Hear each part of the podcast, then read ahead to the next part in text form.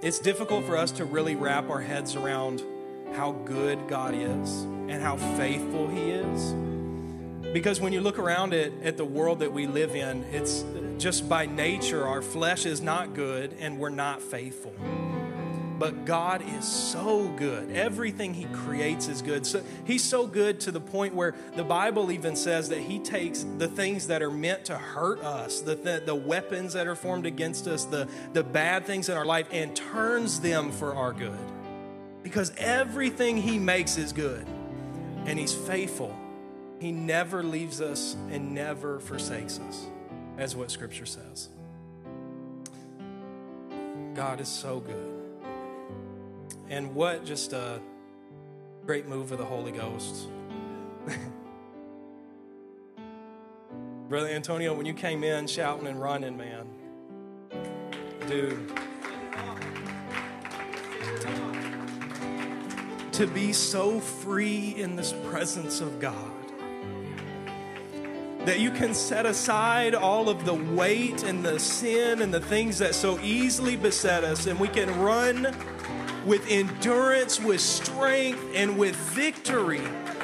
There is true freedom in the Spirit of God. There's true freedom in the Holy Ghost. If you feel like you want to run to get a hold of God, you take off and run. If you feel like you want to shout to get a hold of God, you go ahead and shout. You do what you feel like you need to do to touch the hem of his garment, like David dancing before the king, jumping, shouting, clapping hands. It's all biblical. God did not design us to sit in his presence, but we're to stand and to worship him, to bow the knee and to jump, to lift up our voice and to give him the highest praise. We're created to worship. And when we worship the one true King, there's nothing but freedom. Sets us free from everything. No chains anymore. No past anymore, even. Behold, all things have become new. That's what Scripture says. Today we're going to talk about that in a little bit more detail. Could we all stand real quick? I'm going to. We're going to start in John chapter 3. And uh, I just want to remind everyone if you're interested in being baptized, really at any time, we could baptize you today if you want it. But next week is our Rise Up service, our baptism initiative. If you want to be baptized in the precious name of Jesus, which we're going to talk about that today if you weren't in Spirit Life, you can sign up on the Church Center app, or we can help you with that at our Connect Center but come chat with us. If you're interested in being baptized and you have questions, I hope today, through what the Lord's given me, that we can answer a lot of those questions, but we can provide Bible studies, we can sit down and talk this out. Because God doesn't want the process of salvation to be a mystery to us. He did, the pastor said it today. There is one truth, and the truth, the name of truth is Jesus Christ. Really, that that that person, our God, is truth. He doesn't want you know, all these paths in life to be a mystery. He sets it out very clear. And we can talk with you about that in Jesus' name. Let's go, John chapter 3, verses 1 through 3 in the Amplified. I think all of my scriptures are either Amplified or New King James. And I, I apologize, Nate, I didn't even get my scriptures to you this morning. So please just follow along if you can. John chapter 3, verses 1 through 3. Now, there was a certain man among the Pharisees named Nicodemus, a ruler, and he was a member of the Sanhedrin and Pharisees among the Jews, who came to Jesus at night and said to him, Rabbi or teacher, we know without any doubt that you have come from God as a teacher. For no one can do these signs, these wonders, these attesting miracles that you do unless God is with him. And Jesus answered him, I assure you and most solemnly say to you, unless a person is born again, that is reborn from above or spiritually transformed, renewed, and sanctified, he cannot ever see and experience the kingdom of God. Unless you are born again, you cannot see the kingdom of God. Those are Jesus' words. Let's all lift our hands and, and pray. Father, thank you so much for your word thank you for the spirit that we get to feel, the, the power and the peace and the love that comes with experiencing your presence. Jesus, we're thankful that we have a culture here at this church that that we're going to pray when we feel the moving of the Holy Ghost. We're not going to rush. We're going to enjoy your presence. And as your word says, that your house is to be a house of prayer. So we put that first and foremost, that we want to uh, just interact with your presence. We want to pray and to seek your face, Jesus. And help us, God, as we dive into your word. Open our understanding. Let revelation flow today. Let this house be a house of truth and a sanctuary of peace. And we give you glory and honor in Jesus' name. Amen. Amen. You can all be seated.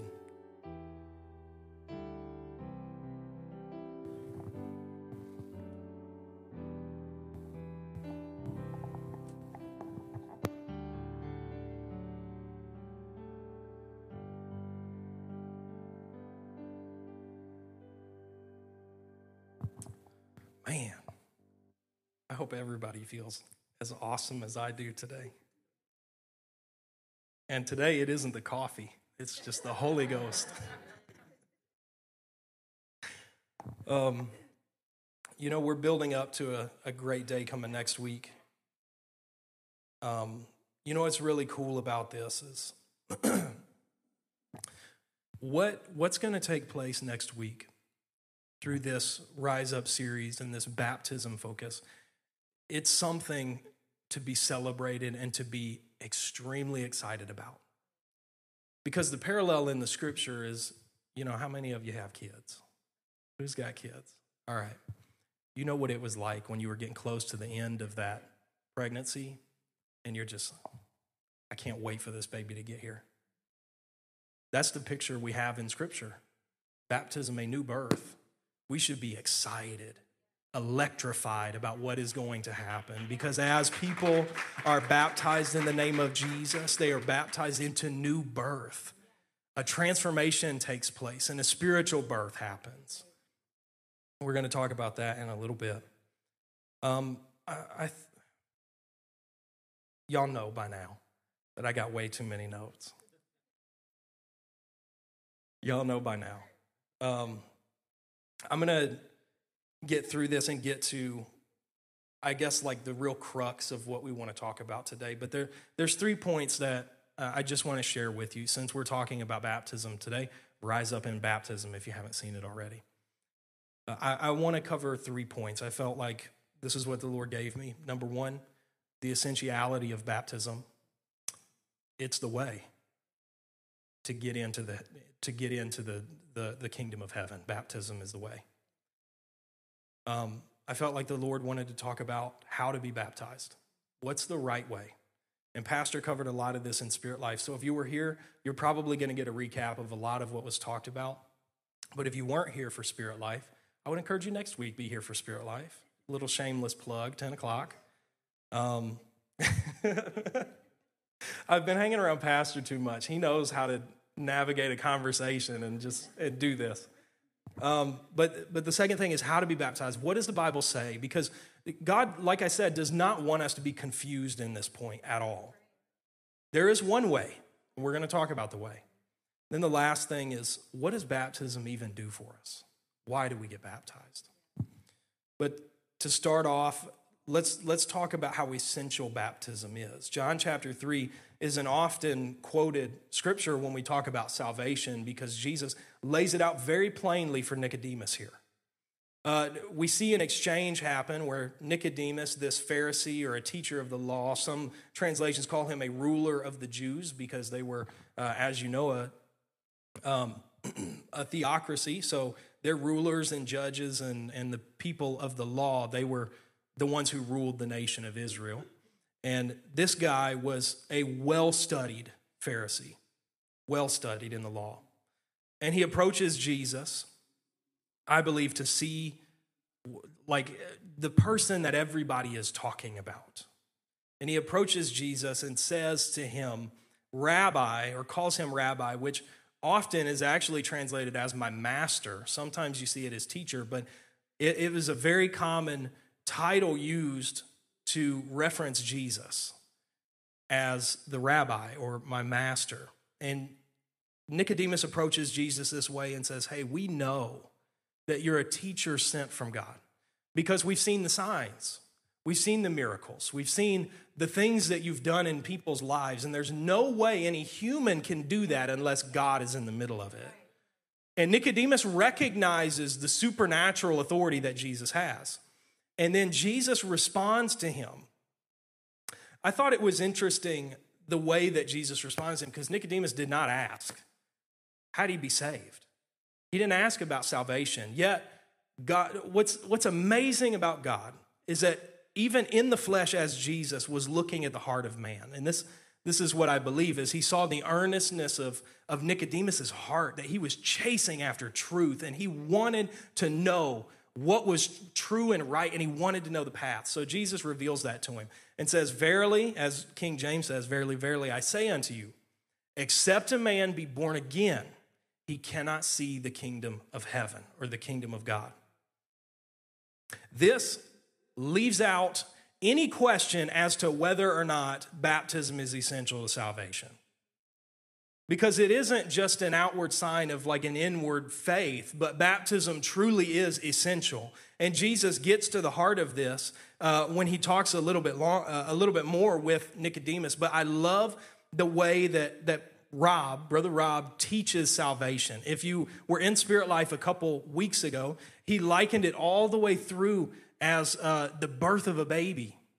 And water baptism is part of that birthing process. Just as the water flows from woman when a baby is born into this world, so too baptism flows over a human so they can be born into the Spirit. And this is what Jesus says. But Jesus uses that very same analogy in John chapter 3, verses 5 through 6. He says, Jesus answered, I assure you and most solemnly say to you, or this is very important. Listen to this. That's, that's what that means, okay? This is very important. Unless one is born of water and the Spirit, he cannot enter into the kingdom of God. That which is born of the flesh is flesh, which means the physical is merely physical, and that which is born of the spirit is spirit. That was the amplified version. But Jesus says, listen to these words because they are so important to your understanding. Listen to me. Unless you're born of water and of spirit, you cannot enter the kingdom of God. So Nick, Jesus explains this because Nicodemus asks him a question like, how can a man be born again? Does he go into, into the womb again a second time physically. Jesus is like, no, that's not what I'm talking about. I'm talking about something spiritual, something supernatural that's going to happen. And he, he uses this phrase, that which is born of flesh is flesh, and that which is born is spirit, of spirit is spirit. The way we understand this, that which is born of flesh is flesh, is whatever is born of the flesh is corruptible. It's not perfect. Our flesh, Pastor talked about the fallen state of humanity and spirit life today. Through that story, Genesis, the fall of man, when sin entered the world, we understand that death also entered the world. And now humanity was in a fallen state, an imperfect state, a state that the destination of which was just to lead to death and destruction. That's what scripture tells us. So when Jesus is saying that which is born of flesh or the physical is merely physical and it's corruptible. It's not able to enter into eternity in that condition. Whatever is born of flesh is flesh. And Paul picks up this thread in 1 Corinthians chapter 15 verse 50. He says, "Now this I say, brethren, that flesh and blood cannot inherit the kingdom of God, nor does corruption inherit incorruption." So the apostle Paul takes this thread that Jesus lays out for Nicodemus, picks it up and he explains to the church, the Corinthians, that your flesh and blood, your body, uh, and all the stuff that's that encompasses the flesh, all of the sin, all of the corruption, all of the fall of humanity cannot inherit the kingdom of God. Sin cannot dwell with God we understand this through scripture that he's light and in him is no darkness. There's no corruption in God. There's only corruption in the flesh and in wickedness. But then Paul says something that nor does corruption inherit incorruption. Our flesh is naturally corrupt because of the fall of man. And Jesus is saying that if you're only born of this earth, you cannot experience the kingdom of heaven. If you're only if you're if you have one birth in your life and it's just a fleshly birth, you can't inherit the kingdom of God. This tells me that what Jesus is talking about, baptism, is absolutely essential. There's no way into heaven without it. But then Jesus says that which is born of spirit is spirit. And if we follow this thread through scripture, a spiritual birth, on the other hand, allows a human to experience and to enter the kingdom of heaven. You know, in John chapter 3, verse 3, I believe it is, when Jesus said, You cannot see the kingdom of heaven, that comes from a Greek word that's not just talking about looking with your eyes, but it's talking about experiencing the kingdom of heaven. You can't, you can't even interact with the Spirit of God unless you are born again. God moves on the heart of man, but you cannot interact in an intimate way with God without being born again. You might feel the goosebumps when you come to church, but to, to walk with God every day, that requires another birth. That requires the spiritual birth because that which is born of spirit is spirit. The whole plan of Jesus, understand this. The whole plan of Jesus, the whole point of Scripture is to show us that God created humanity to dwell with Him and to worship Him. That's what He wanted. He wanted intimacy with His creation, but yet humanity decided a different way. Really, what Adam and Eve did when they chose to disobey God. It's, it almost looks like walking into the throne room and say, Step aside, God, I can do things better. I can do things better on my own. And that created a division between God and his creation. And the whole point of the scripture is to reveal to us that God desires that intimacy still today, and He wants His creation to dwell with Him and to worship Him, and He provided a way so that can happen again. He's trying to restore humanity back to the Garden of Eden state, back to before the fall. He wants to dwell with us, and then ultimately, He wants us to be in heaven with Him forever. You talk about goodness and faithfulness of God, because we know we don't deserve anything that God gives us. In, in, our natural state, we don't deserve salvation, yet, because of His goodness and His faithfulness, He provided a way. And part of that way is through baptism in the name of Jesus Christ, so we can be born in the Spirit. But going back, Paul uh, even talks about this. 1 Corinthians 15, if you read verses 53 and 54, he says, For this corruptible, right? He's going back to the corruption cannot inherit incorruption. But he's saying this corruptible must put on incorruption, and this mortal must put on immortality. So, when this corruptible has put on incorruption and this mortal has put on immortality, then shall be brought to pass the saying that is written Death is swallowed up in victory. That when we're able to set aside our flesh through walking through the waters of baptism, when we can set aside our flesh and be born of the Spirit, we're putting on the incorruptible, the eternal, the Spirit of God, the identity of Jesus Christ that He's intended us to have. And when we've put on that incorruption, now we're not just mortal, but we're immortal. And death has no sting with somebody who is born of the Spirit. Yes, you got to walk through the grave at the end of your life, yet the second death has been, uh, has been removed because God is good and he's faithful, and death is swallowed up in victory. So we have to be born in the spirit in order to put on the incorruptible. That's, that's the spirit, and remove the corruptible, and that's the flesh. And we must be born of water and spirit. That's what Jesus says water and spirit. What else could be born, could be being born of the water other than baptism.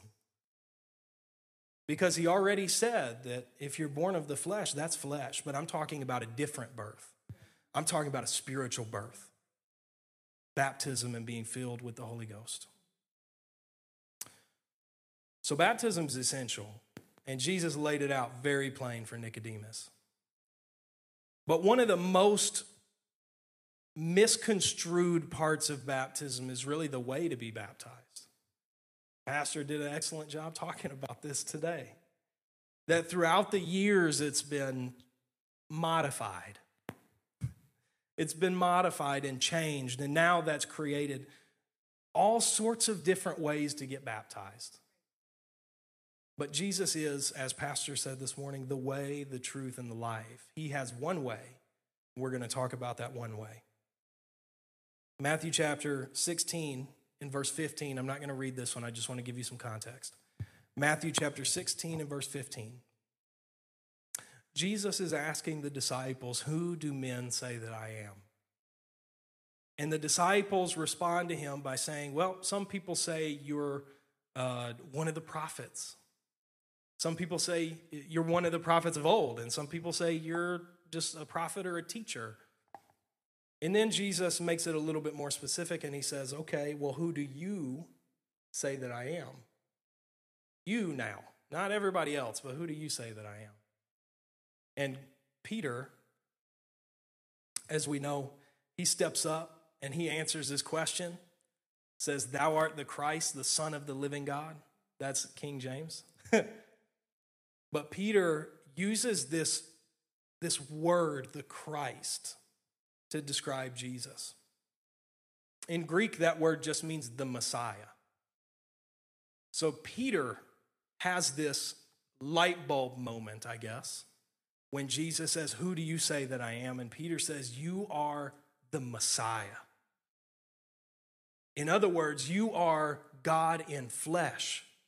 You are the God that created everything in the beginning, that was prophesied all throughout the Old Testament, that, that we, we've been looking forward to, the one that's going to deliver Israel and that's going to, the Gentiles will come and see the light of the Messiah. You're the one.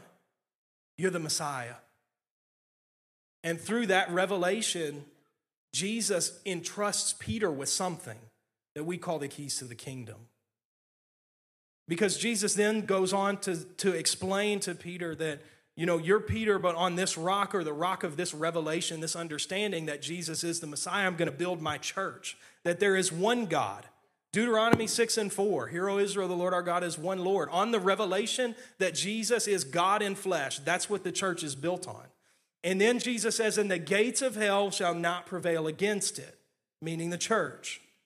And then he says in verse 19, this is where I'm going to read to you in the Amplified I will give you the keys or the authority of the kingdom of heaven, and whatever you bind, that is to forbid, to declare to be improper and unlawful on earth, uh, will have already been bound in heaven, and whatever you loose, that is to permit or declare lawful on earth, will have already been loosed in heaven.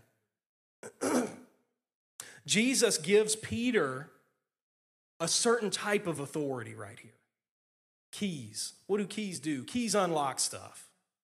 They unlock doors, they unlock safes, they unlock gates, like whatever. They unlock things. And Jesus entrusted Peter with the authority to unlock the kingdom of heaven to this earth. Through the revelation of Jesus Christ, Peter was given the authority to unlock the kingdom of heaven. So now Peter has these keys and he does, he's not able to use them right away because we have to fast forward through the narrative, but let's follow it because Jesus gives a great command in Matthew 28. We're going to get to the scripture everybody knows when we talk about the keys, but Matthew 28, Jesus has been crucified, his blood has been shed, he has been buried, and he is resurrected.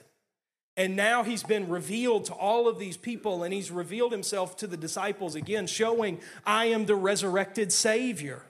And now we have Matthew 28, verses 19 through 20, where Jesus is giving one final command to his disciples. And he says, Go therefore and make disciples of all nations. That word nations is ethnos, which literally means make disciples of all ethnic backgrounds, because salvation is for everybody. But go and make disciples of all nations. Help them to learn of me, believe in me, and obey my words, baptizing them in the name of the Father and of the Son and of the Holy Spirit, teaching them to observe everything that I've commanded you. And lo, I am with you always. I'm remaining with you perpetually, regardless of circumstance and on every occasion. I love the Amplified Bible sometimes, even to the end of the age. Jesus is one final command to his disciples, and he tells them to preach the gospel to every ethnic background on the face of this planet. Everybody needs to hear the gospel because the scripture also tells us that the gospel has the power to save a soul, it is mighty through God. But the gospel is to be preached, and then in conjunction with preaching the gospel, you are to baptize in the name of the Father and of the Son and of the Holy Ghost. If you think critically about what Jesus just said, you might say that Father, Son, and Holy Ghost are not names. That's true, they're not. They're titles. Even uh, this might blow some of your minds. I don't know if it does, but even God is not a name, it's a title, it's what He is. Jesus is a name. In Acts chapter 2, we see the Holy Ghost poured out. Acts chapter 2, verses 1 through 3. And how do we know the Holy Ghost was poured out? Because scripture says they spoke with tongues. If that flips your lid today, I want you to know that it's in the Bible. they spoke with tongues. That was the marking or the sign, the initial, we call it the initial evidence because that's, that's what happens firstly when you're filled with the Holy Ghost, the initial evidence of speaking in tongues, and then you'll be able to see fruit come out of somebody's life as they continue to walk with God. But it, it was the initial evidence, and Scripture gives us kind of a crazy picture that there was the sound from heaven as of a rushing mighty wind, and it filled the whole house where they were sitting. That, that rushing mighty wind, if you you know study out that phrase, it's like a torrential hurricane. That's what, this, that's what it sounded like in that house. That the power of God literally stepped into that place and manifested physically as this, this crazy sound. It almost reminds me of what it, it, it, Elijah encountered on the mountaintop when all this crazy stuff happened and then he heard the voice of God. But, but they, they experienced this thing and then cloven tongues like fire sat upon each of them if you're following along, I think that's Acts chapter 2, verse 2 or verse 3, one of the two. But cloven tongues, meaning tongues outside of somebody's mouth. You ever just seen a cow tongue? That's what I imagine. But I don't know why I thought of that. But, but literally, cloven tongues are separated from the mouth. It's been cloven from the mouth, sat on each of their heads like fire dancing. I imagine that's because fire flickers, and I imagine a tongue flickering. And, and then scripture says, and they were all filled with the Holy Ghost. And they knew this because they started speaking in tongues.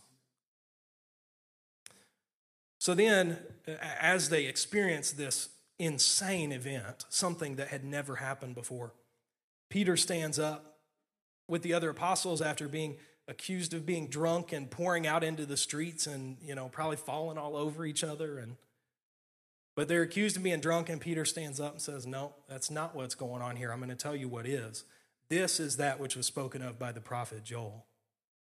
That in the last days, saith God, I will pour out my spirit upon all flesh, and your sons and your daughters shall prophesy, and your old men shall dream dreams, young men shall see visions.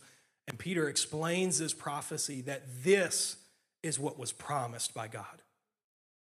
This is the salvation that was promised by God, that his spirit would not only interact with man, but now would fill a human.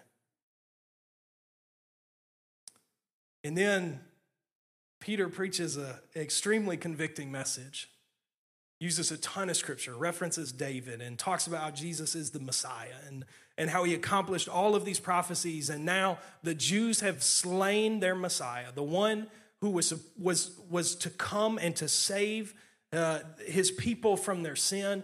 And now he was dead, but that's not where it ended because now Jesus has resurrected and he has ascended with all power and authority. And then the people say in verse 37 Men and brethren, what must we do? The Bible says they were so convicted, they were cut to the heart, as scripture says. So on the inside, they were hurt by what Peter had said, and they understood that they had slain their Messiah, their Savior. And then Peter gives them a command this is what you need to do. And we see the keys. Peter takes them out of his pocket, spiritual pocket, puts them in that spiritual door and unlocks. Acts chapter 2, verse 38, and Peter said to them, Repent. I'm going to read this in the Amplified. That is to change your old way of thinking and turn from your sinful ways and accept and follow Jesus as the Messiah. That's repentance. And be baptized, each of you, in the name of Jesus Christ for the forgiveness of your sins. Or King James says, the remission of your sins. And you will receive the gift of the Holy Spirit. And then he says, for this promise of the Holy Spirit and salvation is for you and your children and for all who are far away, including the Gentiles, as many as the Lord our God calls to himself. It's God who saves the human soul. But you know, because God cares and He loves us so much and He's faithful. He's provided a way for us to be with Him for all of eternity. He's provided a way for us to be born of the Spirit. So we're no longer just walking in corruption, but now we can put on incorruptible and be with Him for all of eternity. And Peter says specifically, be baptized, every one of you, not some of you, every one of you, in the name of Jesus Christ. Did Peter misunderstand what Jesus said in Matthew 28 19? Baptizing them in the name of the Father and of the Son and of the Holy Spirit? No. Pastor stole my point today in spirit life. It's okay. Uh, he didn't misunderstand what Jesus was saying. Because if he did, there would have been an uproar among the apostles. They would have tore him up one side and down the other and said, That is not what Jesus said. But the fact that they all stood in unity in one spirit. And Peter said, Be baptized in the name of Jesus Christ for the remission of your sins, and you will receive the gift of the Holy Spirit. He didn't understand, Jesus, er, he didn't misunderstand Jesus. The name of the Father, Son, and Holy Spirit is Jesus. That is the name. We understand Acts chapter 4, verse 12, nor is there salvation in any other, for there is no other name under heaven given among men whereby we must be saved. That was talking about Jesus' name. It's by the name of Jesus that we're saved. When you go under the waters of baptism, the name of Jesus is spoken over you. Because as Pastor pastor said, it's not the water itself that cleanses you, it's the name of Jesus that's spoken over you. And that doesn't just forgive sin, but it removes the entire record of sin on your life. It applies the blood of Jesus to your life. So now that record that followed you every day of your life has been completely removed when the name of Jesus is spoken over you in baptism. It's through the name of Jesus. And I want to tell you, there's not just one place in Scripture where they baptize in Jesus' name and then baptize in the Father, Son, and Holy Ghost. I'm going to give you a couple quick examples. Acts chapter 8, verse, verse, 12 but when they believed Philip as he preached the good news about the kingdom of God and the name of Jesus Christ, they were, they were being baptized, both men and women. Acts chapter 10, verses 46 through 48. For they heard them talking in unknown tongues and languages and exalting and magnifying and praising God. Then Peter said, Can anyone refuse water for these people to be baptized since they have received the Holy Spirit, just like the Jews did? And then verse 48, and he ordered or commanded them that they be baptized in the name of Jesus Christ. Then they asked him to stay there for a few days. Acts 19 5, when they heard this, they were baptized in the name of the Lord Jesus. This is the pattern in Scripture baptized in Jesus' name. Because it's in His name that we find salvation. Man, I'm going a lot longer than I thought I was going to. I'm going to get to this last point, I promise you.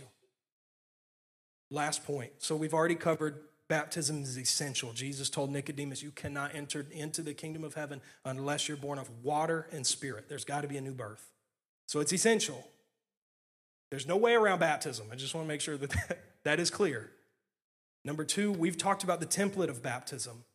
Peter had the keys to the kingdom, he had the authority to unlock the gates of heaven. And he unlocked the gates of heaven on Acts chapter 2, verse 38. He showed them the way to inherit the kingdom of God. Repent and be baptized in the name of Jesus and be filled with the Holy Ghost. So that's the template baptism in Jesus' name. This last thing is what on earth does baptism even do for us? Aside from Jesus commanded it, I mean, we know that.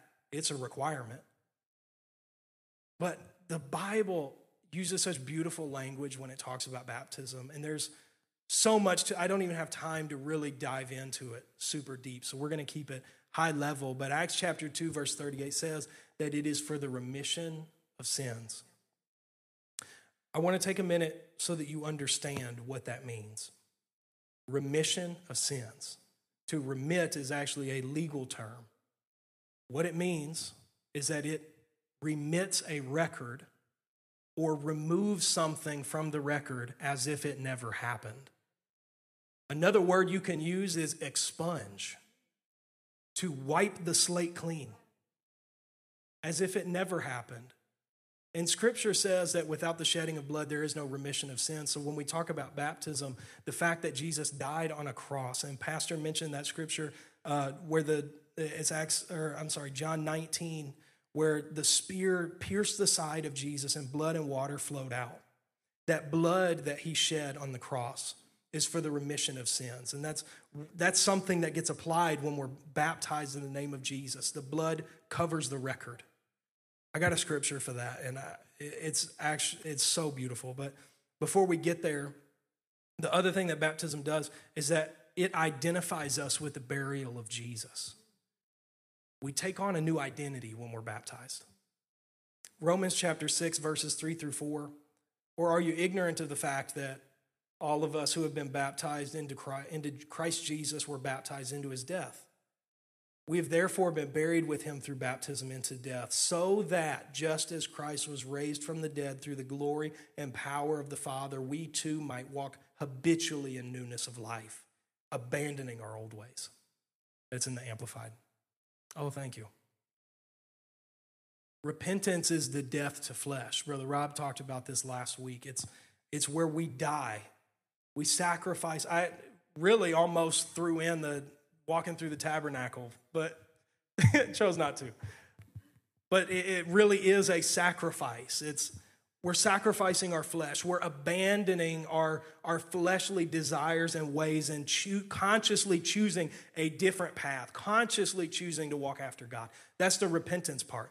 But once the flesh is dead, it has to be buried. They didn't just leave Jesus on the cross to rot, he was buried, and that was all part of his plan that just as Jesus was buried, we too are buried in baptism.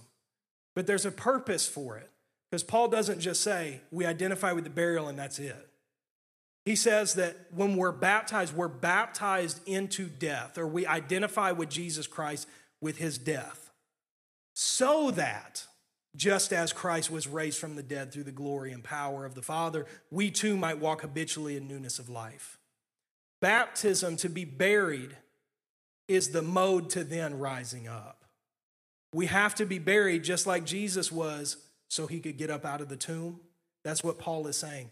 We're buried in baptism so that just like Jesus didn't stay in the tomb, we don't have to either. We can rise up in newness of life. Baptism, I want to get back to this point real quick, and this is probably where we're going to close. Baptism removes the debt of sin in our life. When you start to think about sin as a debt, it's a little bit easier to understand. You know, because when you got $10,000 in credit card debt, don't feel very good. But same with sin, it's, it's on our record, like it's, it's always there, sitting on our shoulders as, as humans. But through baptism, it removes that debt.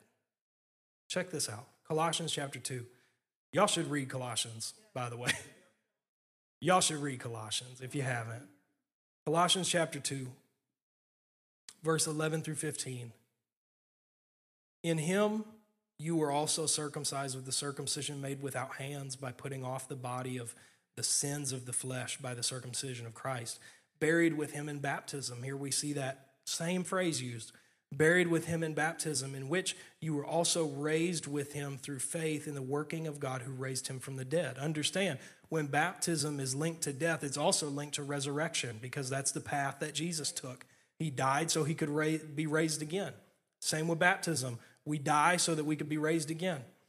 And then verse 13 and you being dead in your trespasses and the uncircumcision of your flesh, he has made alive together with him, having forgiven you all trespasses. So he's forgiven us. Repentance brings the forgiveness of God. But then, verse 14, this one is the crux of this point here. Having wiped out the handwriting of requirements that was against us, which was contrary to us, and he has taken it out of the way, having nailed it to the cross. Having disarmed principalities and powers, he made a public spectacle of them, triumphing over them. Something I want you to understand about verse 14, it's using a lot of legal terms like the handwriting of requirements and all this stuff. You can sum that short phrase, handwriting of requirements, to debt. He wiped out the debt that was against us and has taken it out of the way, nailing it to the cross. The sacrifice that he paid, the blood that was shed for the remission of sins not just forgives us of our sins, but makes it as if those sins never existed in our life. He removes the debt that sin weighs down on us. He removes the record that sin has put on our life and He covers it in His blood and He puts His name on us. And now we're not just creations of God, but now we can be the sons and daughters of God. We can be adopted into His family, not far away observing God far off, but to be close to our Father. And we can cry out, Abba, Father, like, Dad, you're so close to me. It is through baptism that that record is expunged. The name of Jesus and his blood applied to our life, and a new birth can happen. To be born in the Spirit. Let's all stand. I got one more scripture for you. Titus chapter 3, verses 4 through 7 say this But when the kindness and the love of God our Savior toward man appeared, not by works of righteousness which we have done, because y'all understand we're not righteous. But according to his mercy, he saved us. I said it a little earlier, we don't deserve it. It's only through his mercy. He could destroy us. Because this, this is what mercy is. I want you to know this. This is what mercy is. Mercy is you have the ability to punish somebody and you choose not to. God has the ability to punish and destroy humanity for sins, but he chooses not to. Instead, he chose to create a path of salvation for humanity. So, according to his mercy, he saved us through the washing of regeneration and renewing of the Holy Spirit, whom he poured out on us abundantly through Jesus Christ our Savior, that having been justified by his grace, we should become heirs according to the hope of eternal life. That washing of regeneration. You know, this is something amazing about baptism. You don't have to come to church and be baptized every Sunday. Because the power in the name of Jesus Christ and the power of his blood, Hebrews says that he died once and for all. He, does, he's, he don't have to go into the temple and die every every year or whatever as, as they, the Day of Atonement. He doesn't have to do that. His sacrifice was enough. His blood is powerful enough to cover us once and for all. And once we're baptized in the name of Jesus, even 50 years down the road, we can call back to that baptism and have it wash us and regenerate us and renew us in the Spirit. We can call back to that baptism and remit sins again. You don't have to go down in the waters every time because Jesus was only buried once. You be, you're buried one time, and then that washing can come anytime you need it. That washing, the blood of Jesus, can be applied at any time. But you got to be baptized in the name of Jesus. Today, we talked about how baptism is essential. It's got to be done. Don't shoot the messenger, right? I didn't write the book. It's God's way, not ours. It's essential. The mode of baptism is immersion in Jesus' name. And it renews us.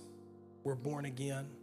It remits sin as if it never happened. It wipes away the record so that when we stand before our Creator, and he opens the books of judgment on that last day, all he's going to see is his blood on the page. He won't see, you know, Reese, you lied here.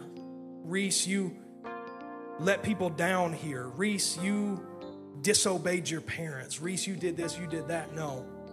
When you're baptized in the name of Jesus, when he opens that book and you continue to live for him with the rest of your life, all he sees is his blood. He can't see past that sacrifice that he made. And you can enter into eternity without a record, and you get to be with Jesus for the rest forever. Forever. I almost said for all of time, but we won't have time then. We'll be with him forever. It all comes through baptism in the name of Jesus Christ.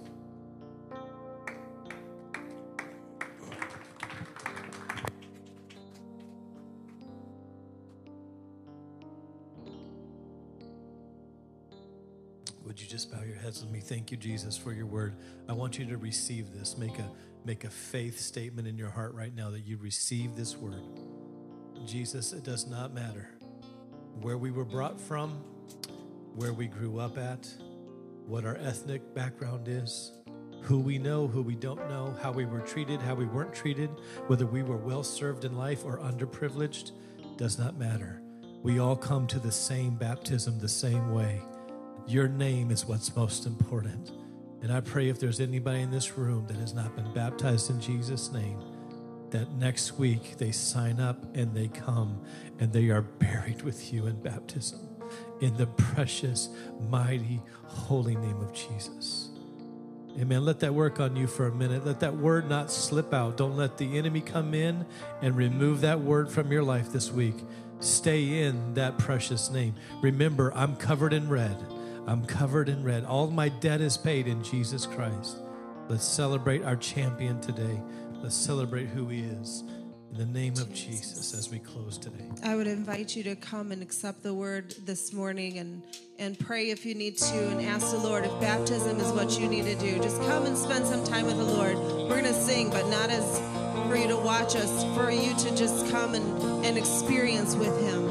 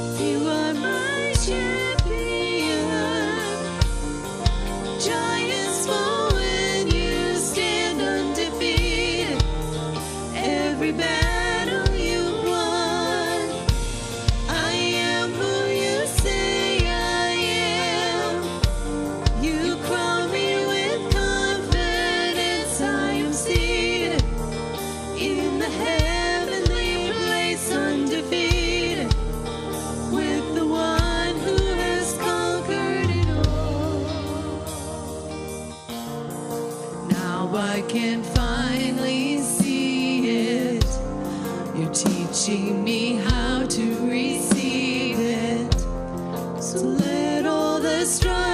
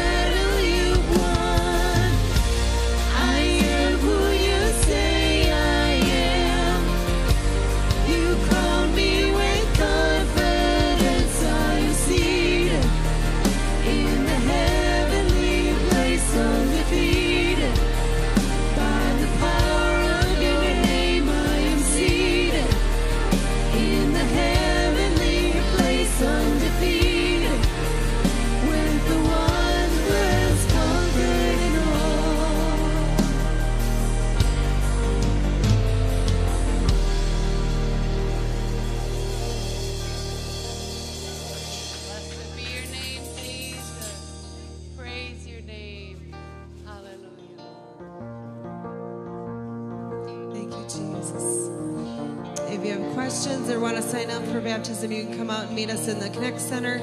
If you're our guest today, we'd love to meet you. Pastor and I would meet you in the room that's right on the other side of this wall. Join us for some fellowship after church. We'd love to get to know you. God bless your week. In the name of Jesus, go with Jesus this week. Thank you, Lord.